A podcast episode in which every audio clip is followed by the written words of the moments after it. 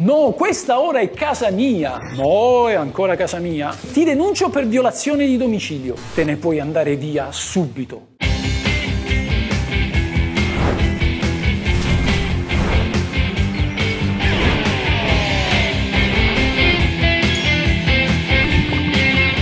Questa è la legge. Cosa fareste se sul più bello la porta di casa vostra si aprisse e magari proprio mentre siete in vestaglia vi trovaste davanti il padrone di casa che vi dice che vuole entrare per far vedere l'appartamento a una persona che vuole acquistarlo? Cosa gli rispondereste? Come ti permetti ad entrare? Ebbene, il caso giudiziario di oggi ha a che fare proprio con una vicenda del genere. Vediamo voi a chi dareste ragione. Vi ricordo però prima di proseguire che per partecipare a questi quiz, che vi danno la possibilità di conoscere la nostra legge divertendovi, dovete iscrivervi al canale e azionare la campanella. Oh, non che se non lo fate non vedrete più il canale, ben inteso, ma vi perderete i futuri aggiornamenti. E allora, stacchetto!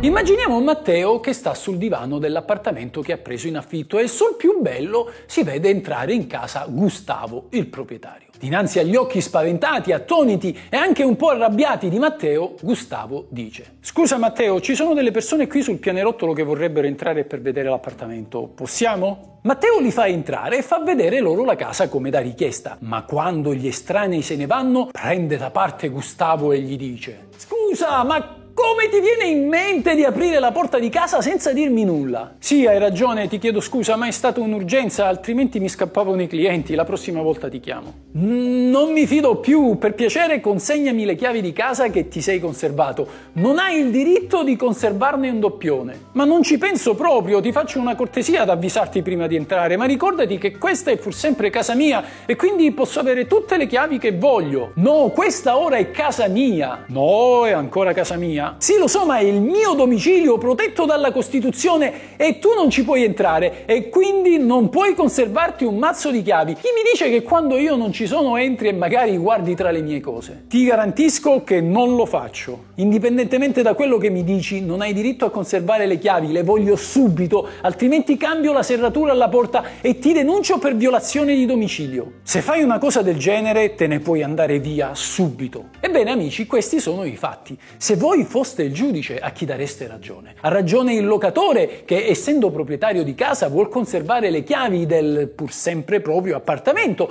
o invece l'affittuario che vuol tutelare il proprio domicilio da possibili ingerenze esterne? Mettete in pausa il video, scrivete la soluzione nei commenti e vediamo se ci avete beccato.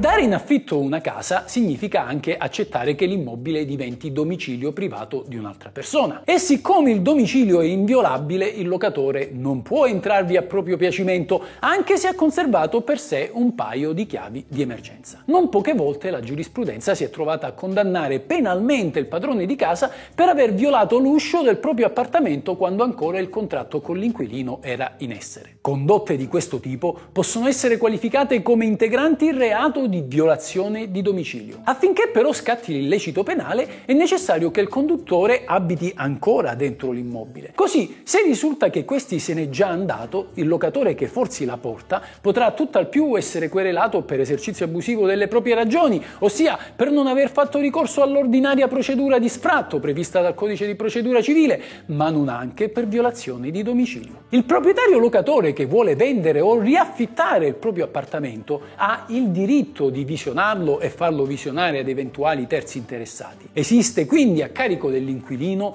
un vero e proprio obbligo di visita, anche se non previsto dal contratto di locazione. Questo però non significa che il locatore abbia diritto incondizionato di controllo o di visita dell'immobile locato da esercitare a proprio piacimento. Non può cioè imporre la presenza di estranei nell'appartamento. Le visite devono essere prima concordate per creare il minor disagio possibile. Vi ricordo peraltro che se il locatore decidesse di vendere casa, il nuovo acquirente sarebbe tenuto a rispettare il contratto di affitto fino alla sua naturale scadenza in occasione della quale poi potrebbe decidere di disdettarlo oppure di rinnovarlo. E vediamo ora se il padrone di casa può conservare una copia delle chiavi del proprio appartamento. A ragione dei suoi diritti, il padrone di casa è legittimato a conservare una copia del mazzo di chiavi di casa per sé, ma in forza dei suoi doveri non può utilizzare queste chiavi senza prima concordare con l'inquilino il proprio diritto di visita. In buona sostanza, il padrone di casa non può entrare a proprio piacimento nell'appartamento, ma deve pur sempre farsi aprire dall'affittuario. L'inquilino può solo impedirgli di entrare,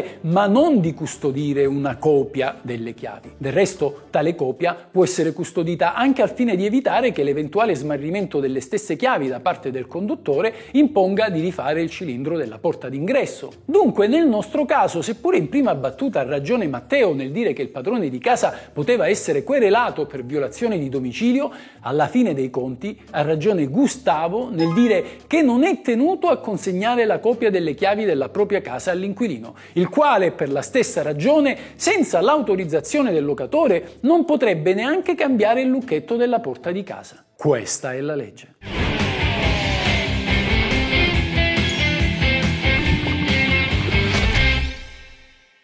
Ciao amici, se vi interessa sapere cosa dice la legge, come va interpretata, cosa si può fare e cosa non si può fare, il tutto in un linguaggio semplice ed accessibile a tutti, iscrivetevi al mio canale, questa è la vera legge.